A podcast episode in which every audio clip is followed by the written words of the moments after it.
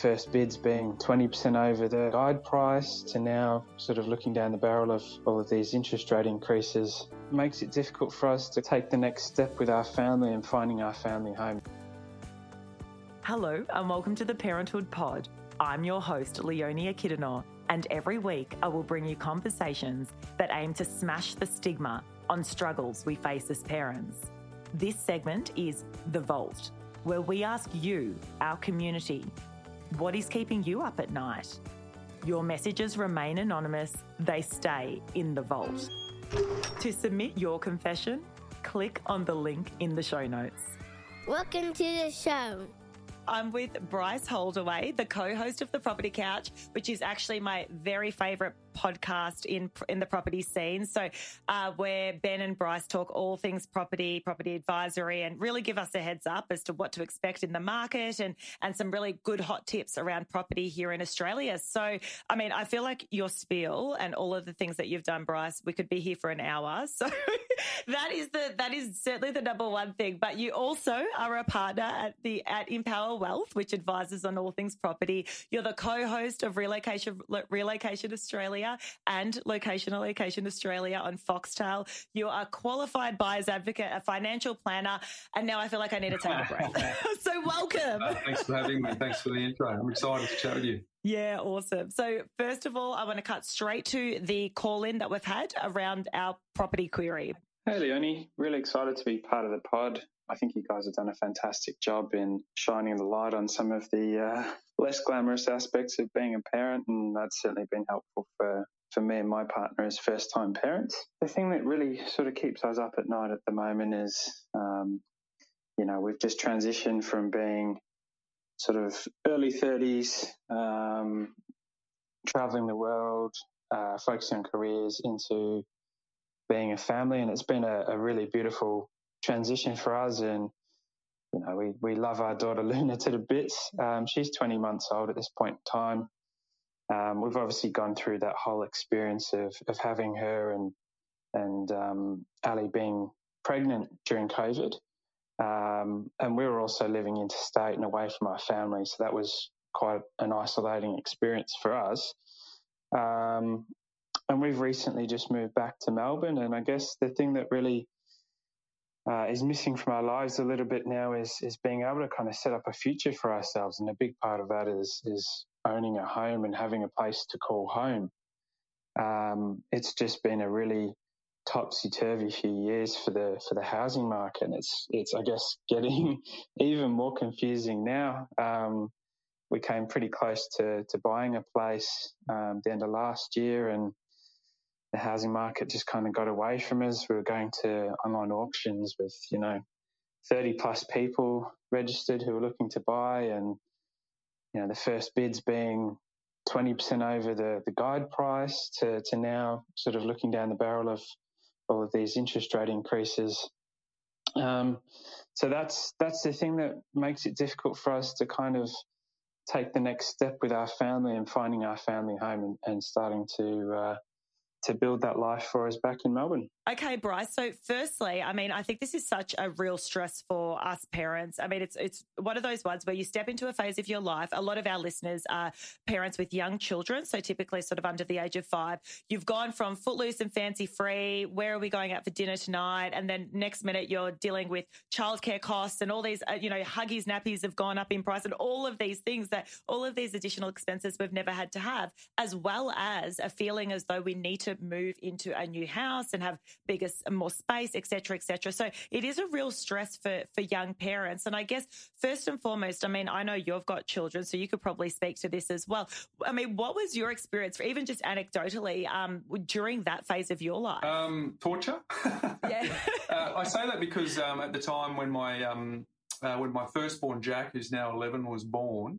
Um, I was still traveling and doing the show and um, so we were navigating, we navigated pregnancy with me being away, um, which wasn't amazing for my wife, I must admit. And, um, and then, um, understanding how, um, you, you, know, the, the, the challenges that, um, that children, like the wonderful joys, but also the challenges that we're learning on the run, whilst I, whilst I was traveling. So I, it was it was an interesting time. Um, we've now got two. Our second uh, came 21 months later, uh, Samuel. Mm. So we had uh, that uh, two young ones. Um, so you know, all credit to my wife who juggled um, two young boys whilst I was uh, filming. But I did get the luxury of being able to um, spend some time with Jack when he was first born. I wasn't committed in the business. I wasn't filming.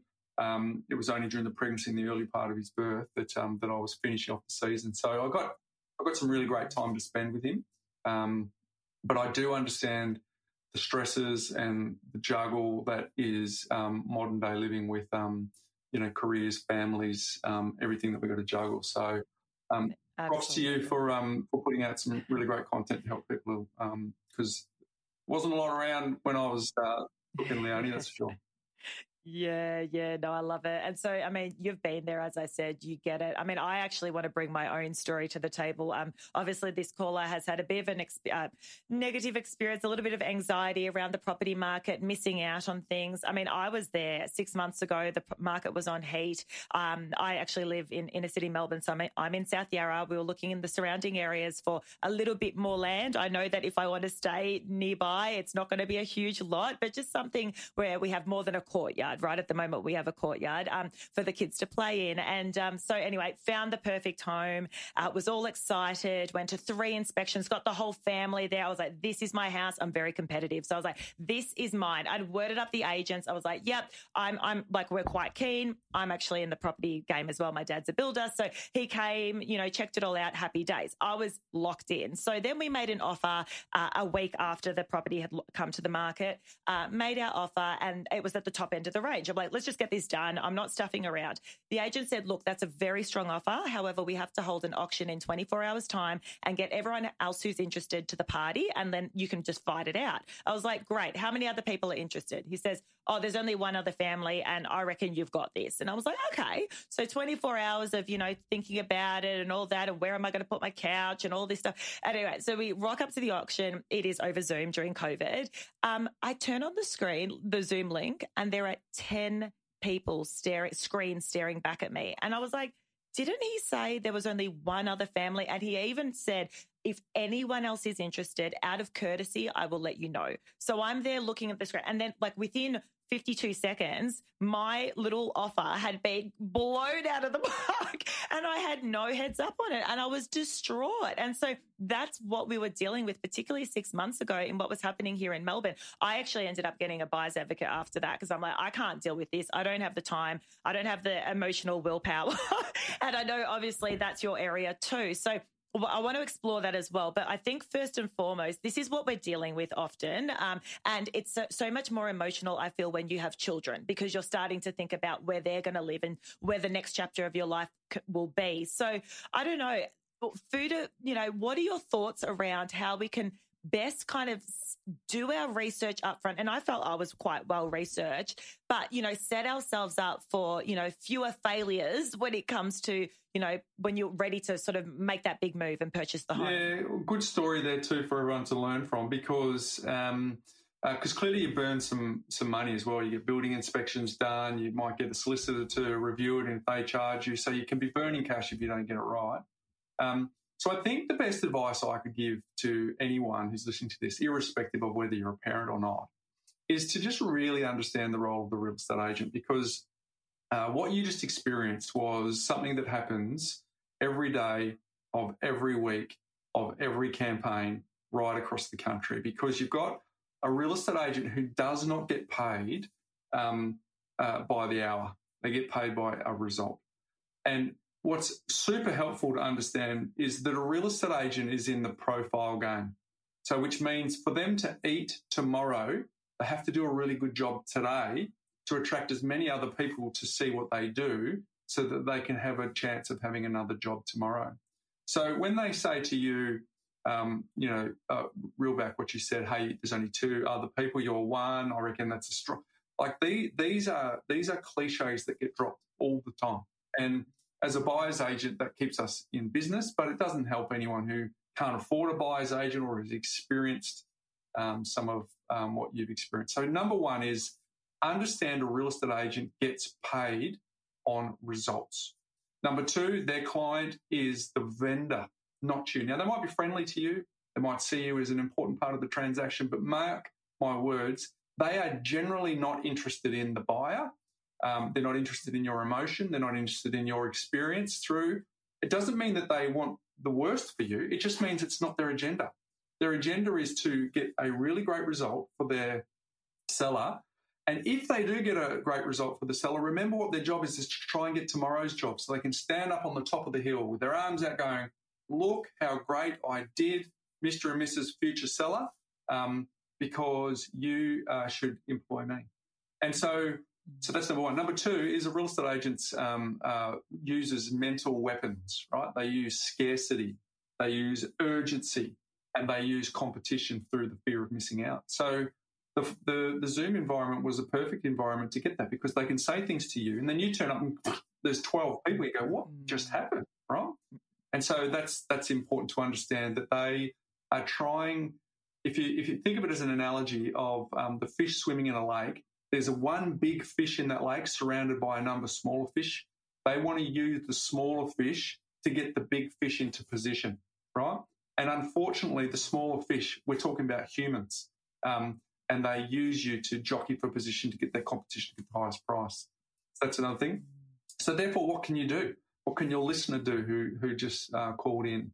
Um, well, I would make the sold tab on the real estate portals, realestate.com domain, whichever one you, that needs to be your friend um, for a fair bit of time. You need to get a spreadsheet and you need to find a property that you like and put it at the top of the spreadsheet and then go to the sold tab and look for other properties that have sold right? Nothing that's on the market now because you can't work out what the price guides mean. Some agents have a price guide that is bang on, and other agents have a price guide that is to designed to get us to land the big fish with the little fish, right? So it's important that we are fully informed because as soon as you understand value, someone puts a listing on, you go, wow, I can see it's got a north facing backyard. It's in an A street. That price guide they've got there is a work of fiction because I know that one sold last week. I know that one sold two weeks ago. I know I've been through this one yesterday. So you actually become a better expert in, in that little niche that you're looking at than often the real estate agent, because they might have one at 2 million, they might have one at 700,000, they might have one at 1.3, but you are laser like focused on your budget and what's happening. So, so there's my two biggest tips is to make sure that you understand that the real estate agent doesn't get paid by their time, they get paid by results and what that actually means. So therefore, um, they, they have a reputation of being some of the least trustworthy people for a reason. It doesn't mean they've got bad character. It just means that they say things to get the best outcome for the client. And two, if you're fully informed, you're not going to fall for um, uh, price guides that aren't reflective. So there's a couple couple of easy wins that people can um, quickly get a better understanding, so they don't, don't burn cash um, through the experience because it is emotional. You're 100 percent right.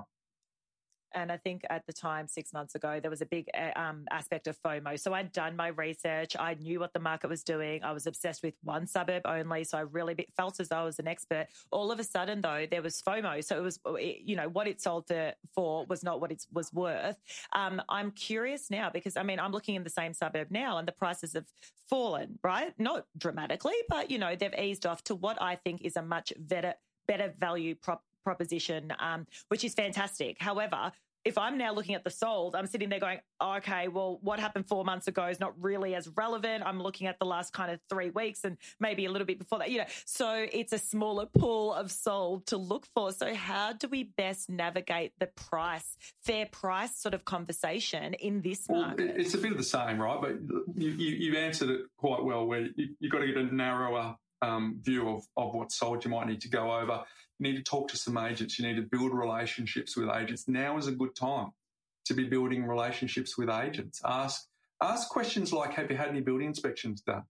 Rather than why are they selling or are there any other offers and all the standard. You've got to ask creative ways of getting the agent to give you some intel um, without them realizing what you're doing because they're doing that to you. you. You walk through and your kids, if your kids are a bit older, they say go and have a quick look through, and then the kids um, just wander around. They ask the kids questions to get some leading intel, right? Mm.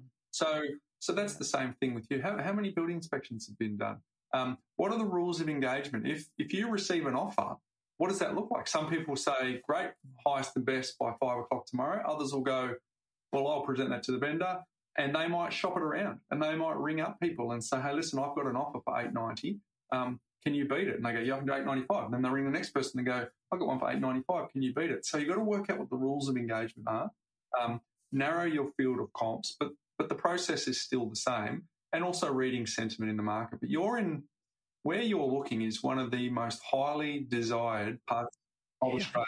Of course. Right? so, uh, the southeast suburbs of Melbourne is right up there with the North Shore of Sydney and the eastern yeah. beaches in Sydney. Right, that's that's I call um, if you for those people that are listening in and understand Melbourne um, geography, you got um, Richmond Hawthorn Kew. If you're looking at a map, you've got Richmond Hawthorn Kew, and then if you could do a paintbrush stroke right through to the bay, just do that swirly paintbrush stroke. That's called the Fertile Crescent of Melbourne. And so competition is high, even though the um, uh, even though the demand, the sentiment in the market has dropped a little, doesn't necessarily equate to prices dropping. All it means is instead of in the peaks there was eight people or twelve people on a Zoom, um, you might do that same auction now and only have three, but there's still three people and they're still hungry for the property and they're still competing for it. So, um, so, so I guess the principles remain the same. Understand what the real estate agent, their role in the transaction is not to be your friend and inform you best. And secondly, um, arm yourself with some um, with some comparable sales. Turn up at auctions, see what the auction is like. Work out um, the price guide versus the actual selling price. Start to to identify some trends. These are the things that you can't um, replace to to not put yourself in a place where the agent has the position of strength. If you want the position of strength back, you've got to take that with some um, with some with some research, and that's why a buyer's agent.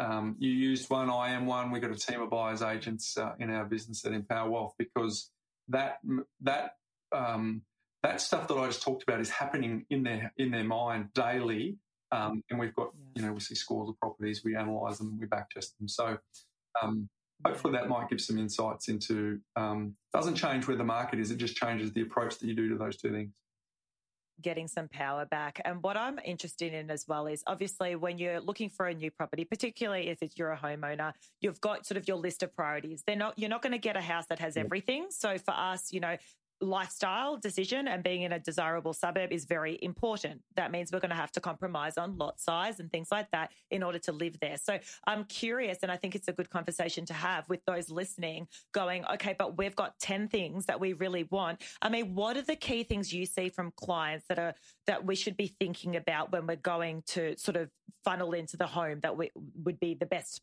for us? Yeah, well, it depends if it's um, like I buy a lot for investing, which is different for buying for yourself, right? But yeah. um, there's a couple of things. You've got to have the top three. That you that if there's two or more people involved, those top three need to be pre-agreed prior.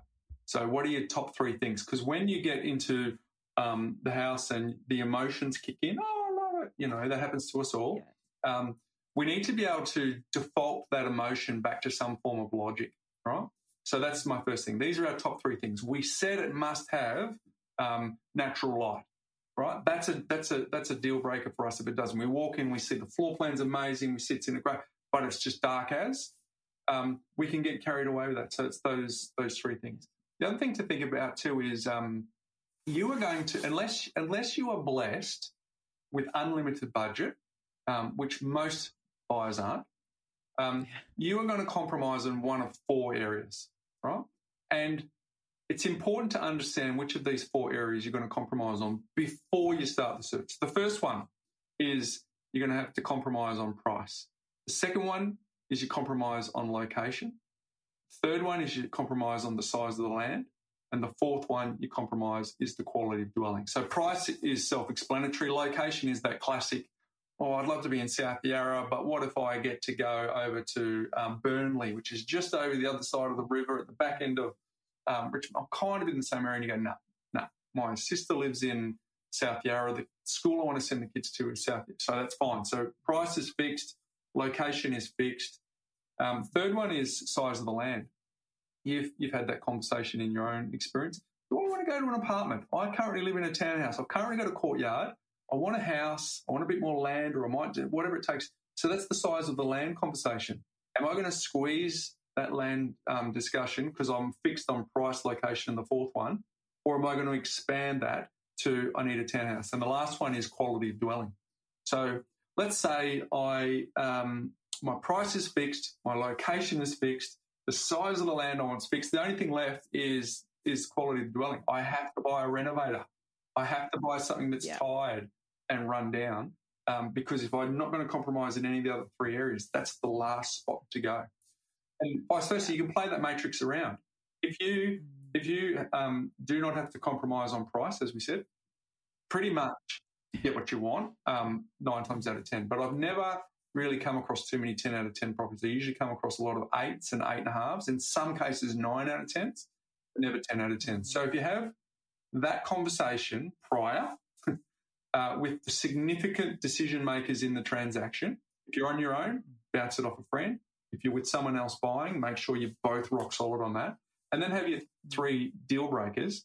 Um, I think that's going to set you up pretty well to not burn time, energy, and effort because the, um, you've got kids in tow, you've got lots going on, you're trying to get to inspections. That one's competing with that one. The kids are hungry. I'm trying to get across town. Yeah.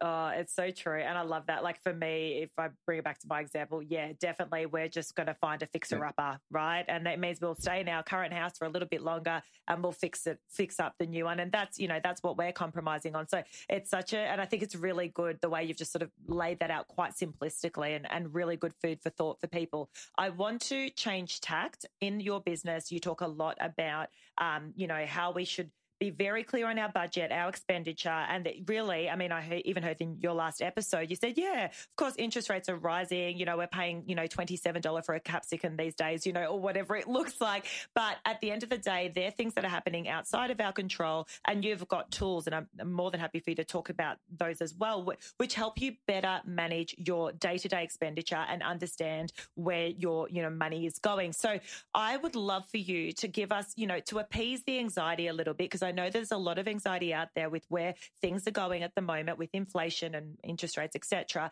And and let's get back to basics, the core things that we can be doing in our households now to better manage our finances and put us in a better position to purchase that house. Yeah, I'm a pretty simple guy. I need to have simple frameworks and simple formulas, right? And the number one thing is we have to make sure that we spend less than we earn. And you might just sort of scoff at that, but the, the, amount of times I see clients come in who are not doing that basic fundamental they're living on credit as if the credit is their own. And if they let that get out of control, it becomes a debt spiral that you can't get out of. So, number one is make sure that you're living within your means. You are spending less than what you earn. Okay. Kind of basic, but let's make sure we tick the box. Number one. Um, then, number two is um, you, you, we wrote a book called Make Money Simple Again. Yeah. Um, and uh, I can anyone can go to makemoneysimpleagain.com.au and get the free copy of it, right? You can just download Yeah, it's a great book, by the way. I have read it. Thank so, you. yeah, it's excellent. Um, the idea is really simple. There, there is a very popular book in the marketplace, and credit where credit's due. It's uh, Scott Pape and the Barefoot Investor, right? And most of the principles in that book are, are wonderful, with one exception, and, and that's for us. Um, there isn't a mention of an offset account. So if someone has a a mortgage, generally speaking, most of our um, our biggest expense is usually going towards the roof over our head and the mortgage. So by ignoring that fundamental fact, I think is a is a missed opportunity, despite the fact everything else in that book is wonderful. So what we did in our book is we said, well, here's a really basic system where if you were to use your offset account and bring everything into that, so your salary, your wages, um, birthday money, lotto win, if you've got dividends, um, rent received, every single bit of inflow needs to go into your offset account that is against your most expensive debt, which is typically our home because we're the only one paying off for it. Everything goes in there. And then that becomes the central hub from which everything comes out of. All the money in, all the money out. So think about the primary account, number one. Number two, you need a simple debit card. All right. And that debit card is how you pay yourself on a weekly basis. So let's say you spend 250 bucks a week on um, entertainment, groceries, whatever it is. It could be 500 for some, 100 for others, but just let's just use 250 bucks is what you spend every seven days within your family to live your your best version of that next seven days.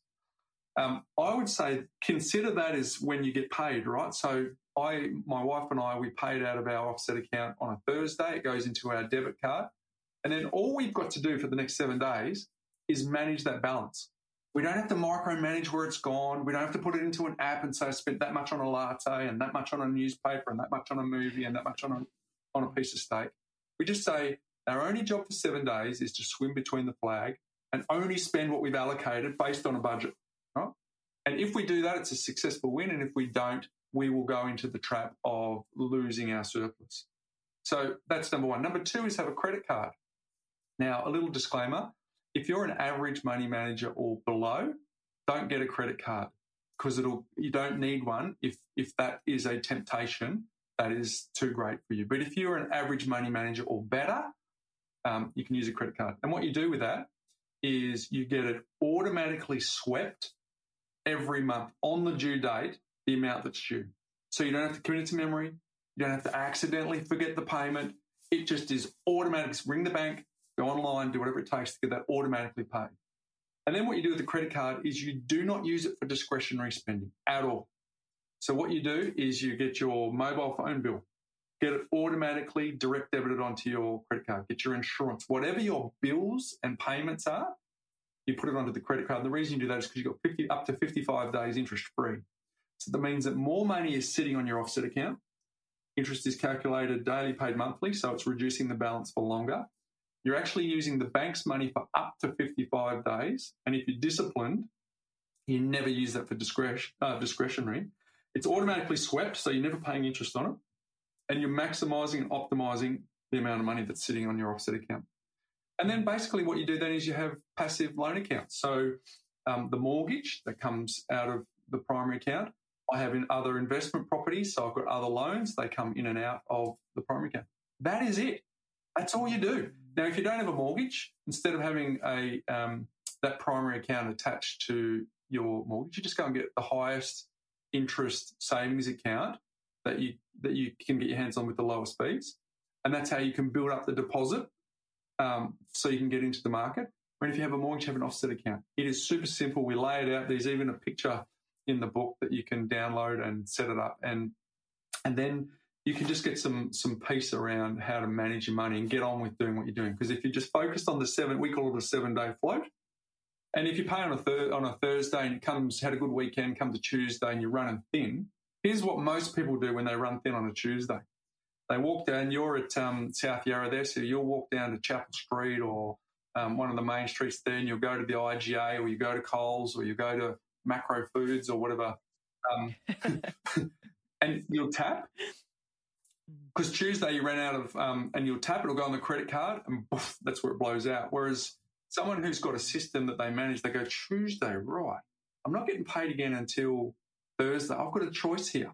I've run out of money on my debit card, which is my money. It's not the bank's money. The debit card is my money. I've run out of money. I've got two choices.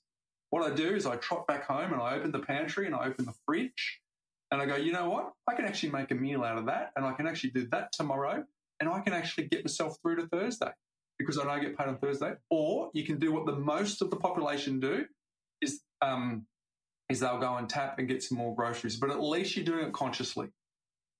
Yeah, I love it. You know what? It, honestly, your book was a game changer. And I did read The Barefoot Investor as well. And I think, look, to be fair, combination of all of that, I, now I do exactly that. I'm like, okay, well, if there's no money in the account, then I've spent it all. like, you know, and then you become so much more conscious. So now, and then you kind of get into a flow where I, it's been a while since I've had no money in that account, you know? So I don't even have a credit card. I've got a one for work, but I just don't have one. But I, I just think it's so simple to just say, well, I've got a $100 to spend for the week or whatever it looks like. If I go over that, then that's it. Like rather than sitting there, as you said, I had spreadsheets. I was like, oh, that's how much I'm spending at like Bar Carolina on a Friday night with my girlfriends having cocktails. Oh, better put that in a highlighted yellow so I know not to spend that much again. and now it's just like, well, whatever's in the account is what I've got left. Um, so I love that. For everyone listening, I will pop the details of your book in the episode notes. I would love you to give us a, a very quick exec sum version of your Moorr app, potential app? I know it's online at the moment. Tell us a little bit about yeah, it. Yeah, it's basically um, uh, so all of the concepts in the book mean that you need to go away and you have to build a spreadsheet, and then you have to manually enter the details into the spreadsheet. So um, the Moorr app is, um, uh, we've had uh, uh, Moorr for many, many years. It's a desktop version, so it's M O O R. So if you go achieve more with more is our tag. So uh, if you go to moorr.com.au, you can actually get access to it for free. And so what it does is it, it takes the principles within the Make Money Simple Again book and makes it super simple, right? So you put your details in the book shows you that with about 90 minutes to two hours worth of upfront work, you can then manage your money in 10 minutes a month, right? So the book shows you how to set it up, and the Moorr platform allows you to do it on a regular basis. No more spreadsheets, no more trying to work out how it works. And then, um, excitingly, we're recording um, this in August. Um, in uh, you okay with me date stamping? Yeah, yeah, absolutely. We're, we're recording this in August, and in uh, September, um, hopefully, we'll release the the um, mobile version because currently it's just desktop. Um, but nobody takes their desktop with them when they're at the grocery store or anything. So we understand the market is demanding um, the mobile app. It's been something that we've been super excited. We've been building it all year, and hopefully that comes out. So thanks for the opportunity. I think there's value that we can add to your listeners because the Make Money Simple Again book is free. Uh, the mobile app, um, uh, will, the, the, the version that implements the book will always be free, um, so that people can actually um, bring the theory and the practice together and make it real at the point of where it matters when we're when we're making transactions. Um, we have this statement that budgets don't work, and everyone goes, "What do you mean? Of course, budgets work." And it's like, well, the subline is budgets alone don't work. But here's the deal: we we all do our budget um, back to the point of, of, the question for people who are struggling with increased costs. We always do our budget um, at the beginning of the month, and at the bottom it says it's in the green. We've got some surplus. Let's just say the surplus was going to be 500 bucks. What happens is we get to the end of the month and stuff got in the way, all the stuff you and I were talking about before, tap and go, blowouts, all that stuff. And we go, oh, I planned to have 500, but I've only got 20. But it's still green. It's still positive. So that was a win and move on. But we we slipped. Mm. We lost the 480. And in the context of the question from your listener, we've lost that 480, which can then compound up to build up a deposit.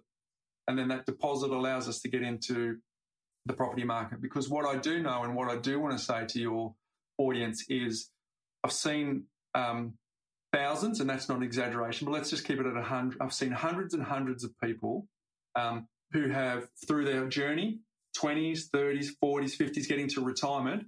And without, without fail, the people who don't own their own home in retirement are usually the ones that are at a significant disadvantage. Because if they haven't set up their any form of um, income in those later years other than the pension, and they don't have a roof over their head, that is a world of pain, right? So I cannot I cannot encourage more the idea of prioritizing getting a roof over your head. Now, used to be uh, Jack, Jack and Jill went up the hill to get a petrophile of water. Now it's Jack and Jill went down the lift to fetch a baby chino, right? Our, our mm. quarter acre block in suburbia is not what everyone can get anymore, right? There is a spectrum. So it might mean that families do need to buy a two bedroom apartment and invest in that and build in the equity and slowly move up the ladder or whatever it takes. Some people might need to, who are living in South Yarra might need to consider something like, okay, I love South Yarra. This is not you, but someone else. I love South Yarra, um, but I can only ever afford to rent here. You might need to think about, okay, why wouldn't I consider going to Geelong or Ballarat or Bendigo or something like that, or further out so that you can actually get onto the property ladder? Um, because again, looking over the horizon, when you reach an age where you no longer can trade your labour for income just because just because of the, the, life cycle, you will be hundred percent grateful um, that you got a roof over your head at that point in time. Because I've seen heaps of people you would experience too only where they don't have that. Um, it is a world of pain. Yeah, absolutely. And I think you bring in a good point, like rent vesting, they call it. Like, well, maybe I'll just rent, continue renting, let's say in South Yarra, for example, if that's what they wanted to do, and then even purchase in Geelong Uh, is that what you're saying? Or because I mean, uh, to, to maintain that lifestyle, I guess. Would that be another option for them? Absolutely right. So some people might say, yeah, yeah great idea, Bryce, but I grew up in South Yarra. My friends are in South Yarra. My parents are in Camberwell. I, it's just not possible for me to go to Bendigo yeah. or Ballarat. That's just a so yes, you may consider then the option of rent vesting, um, which mm. for those who don't understand what that means, it's I'm going to rent my current lifestyle and I'm going to invest my money, whether it's in shares, crypto, property, whatever your thing is, but you're you're investing your money that you ordinarily would have put into a mortgage and into your own home elsewhere. And I've got no problem with that, with with one exception um, that people need to be aware of, and that's it's very difficult to change that strategy. So let's play that out. We're in South Yarra. We've got a nice uh, lifestyle going on. Um, we've bought an investment property. To your point, say down in Geelong, um, everything's going great. And then all of a sudden, um, you go from uh, one child, and then you find out that you're having twins. So you go from one child to three, and then it's just not realistic for you to do that. And then some of your friends have also moved out of South Yarra, and they've decided. So all of a sudden, the things that were keeping you there are no longer there. Some five, six, seven years down the track. If you want to pivot your strategy, it's difficult because you've put a lot of money and energy into going down that path. And then if you want to stop and pivot, as you know, buying your own home takes a lot of resource. Um, for a lot of people, they're paying principal and interest. I pay interest only on um, on a mortgage when I was uh, had mortgage on my home, um, which is a topic for another time.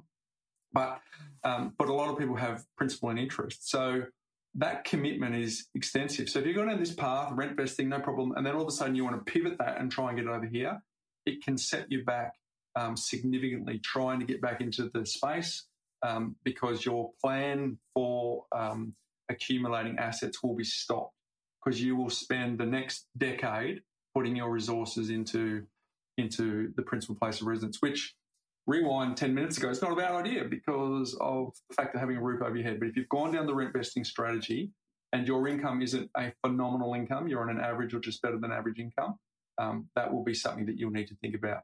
Um, Why couldn't you just sell Geelong and then buy in Camberwell? Well, you could but you're going to have to pay capital gains tax on that. So you're going to lose some of that.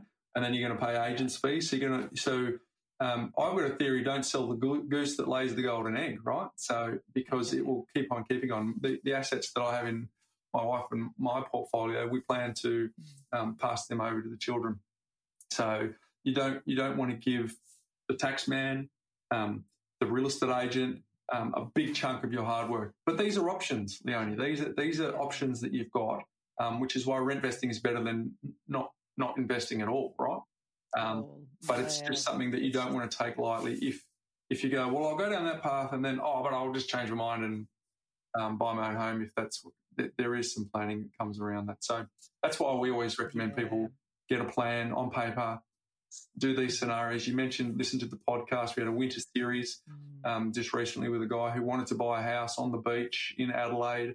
Um, so we went through that scenario, and then he goes, Well, once I tested it on paper and I ran the numbers and we did the calculations and we did all the what if analysis, I changed my mind because it's not what I wanted.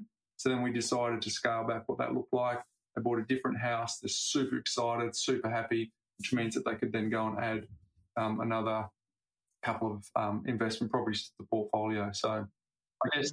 It's so true what you're saying. Like you've got to have that strategy up front because if you're moving around, oh, sell this one, buy this one, like there's so much expenditure involved in these these moves that you're just giving money away, as you said. You know, you've really got to think about what you're doing. This is this is big money yeah, here. Absolutely. Um, and I guess um, the the first book I wrote, which was the Armchair Guide to Property Investing, shows you once you've trapped the surplus, what you can do, and there's different scenarios. So um, uh, if if anyone wants to that, copy that book, we'll, we'll do it for free. It's thearmchairguide.com.au. If you pay for the postage, I'll send you the book for free. But it also that that's kind of the that's kind of the you, you know the the second book we wrote was the prequel, which said, well, trap the money first, and then once you've trapped yeah. it, you then um, put it into. For, for me, I've been in, I bought my first investment property in 1999. Um, so we've been investing now. This is my third decade, which is where all the fun happens. Mm. Um, with yeah. the uh, with the excuse me with the growth. But um, yeah. so I've got a clear bias around investing in property. But some of your listeners may love shares, or they may love crypto, they may love art. They so my thing is um, put your money into the asset that you that you like, um, that you're comfortable with, that that appeals to you, um, and and then hold it for the long term. Because um. Uh, I like saying uh, Warren Buffett is the most famous investor in the world, but he's actually not the best investor in the world. He gets 22% um, on average return each year, which is phenomenal, right? But there's a guy by the name of James Simons who um, is uh, worth a mere 21 billion compared to Warren's 119 billion, and he's getting 66% per year returns, which is just insane. But nobody's really heard of him, and the reason being is um, Warren's been doing it since he was a teenager. He's been investing 99% of his wealth is after his 50th birthday. So there's so many books written about Warren Buffett, and, and people are trying to work out what's his tip and what's his technique and what's his latest but they're missing the fundamental, all important thing, which is time. He's just played the time game more than anyone. And so um, yeah. uh, that's what I encourage. So in our business, we say to people, get your home if you can, buy three investment properties, hold them for the long term, set and forget, enjoy your life along the way, plan for some really cool things, and then uh, you won't be one of those people that get to retirement with no roof over your head, and importantly, no no form of income that's passive um, that can fund your lifestyle going along. So I get I get yeah. the question from your listener. It's hard to get in. Yeah. It's always been hard. If you go and talk to your grandparents, they'll tell you how hard it was for them um, to get in. So nothing's changed in terms of servicing a loan. But what I will acknowledge has changed a fair bit um, since our grandparents is stumping up that deposit um, is actually actually getting harder um, to do because mm. um, being able to to um, 10% or 20% of the, the price is that that is actually a challenge. So, you know, what you and I have been chatting now for the last half an hour or so is around um, getting the house in order, trapping surplus, looking for ways to minimize cost. On the Moorr platform, you yeah. can do some analysis to go, I'm spending this much on electricity. How does that compare to my peers in this state, in this country? Or I'm spending this much on groceries. How much does that compare? So it allows you um, to get a little sharper. And one of the biggest wins you can do is if you do have a mortgage, um, you know, our, our mortgage broking team is getting lots of review work from our clients where uh, we have a conversation and go, hey, look, um, it's a fact that most banks treat new customers better than they do existing ones um, because of margin creep. So if you can actually go and look for a better deal on your loan or actually be prepared to swap um, lenders, um, uh, that means that you might find an opportunity to get some savings as well. So that that's a big opportunity for our podcast listeners and, and even yours. But um, go and speak to someone um, like you know our, our clients are doing with our mortgage broking team because they can get sharper on rates um, and um, save that money and put it back in your pocket. It all counts, right? Every last penny. You've got to be smart about how you're doing things. I want to thank you so much, Bryce, for coming on today. Um, uh, honest, and all for all of the work that you and Ben uh, do. That your podcast was probably my very first property podcast that I ever listened to. And I'm not usually super loyal, but I'm so loyal. Like we have 400 episodes in, and I'm like, when's the next the next episode coming uh. out? And look, I love it because you just give so much away. And you you guys say this all the time. You're like, you know, this, you know, why are you giving giving your your book away for free? Like why you do why do you, why is Moorr available for free? And I mean, I'm sure there'll be different iterations where there might be subscriptions, but certainly the f- foundation. You guys are so passionate in just educating anyone who will listen about being better investors and particularly around the property market in Australia. So I just want to thank you wholeheartedly for all that you do. Uh, thank you, Leonie. I'm, I'm, I take it as a real compliment that you have hung in there and um, uh, certainly appreciate what you're doing to help um, parents and um, all the tips and, and, tricks that you're passing on through this platform. But thanks for the opportunity. Hopefully, there was something in it um, for everyone. And if they, they want to get access to some of those resources, I'm sure you'll um, I'm sure you'll put them in the show notes. I will. They'll be in the show notes. Thanks, everyone. Bye. Thanks for listening. If you enjoyed this episode, be sure to subscribe, leave us a review, and share it with your friends. Want to contribute to the conversation? Hit us up on Instagram at ParenthoodPod and join our Facebook group. Coming up next week on the pod. To have a friendship fail for me felt like mm. such a big heartbreak. failure in myself. And yeah, what did I do wrong and things like that. So, you know, I think it really acceptance around that and mm. knowing that, okay, well, life changes and, mm. you know, you're not going to be besties for a lifetime with everyone. And that's okay. Yeah. Until next time. Thanks for listening. The Parenthood podcast would like to acknowledge the traditional owners of the land we produce on, the land of the Wurundjeri people. We pay respect to their elders, past, present, and emerging.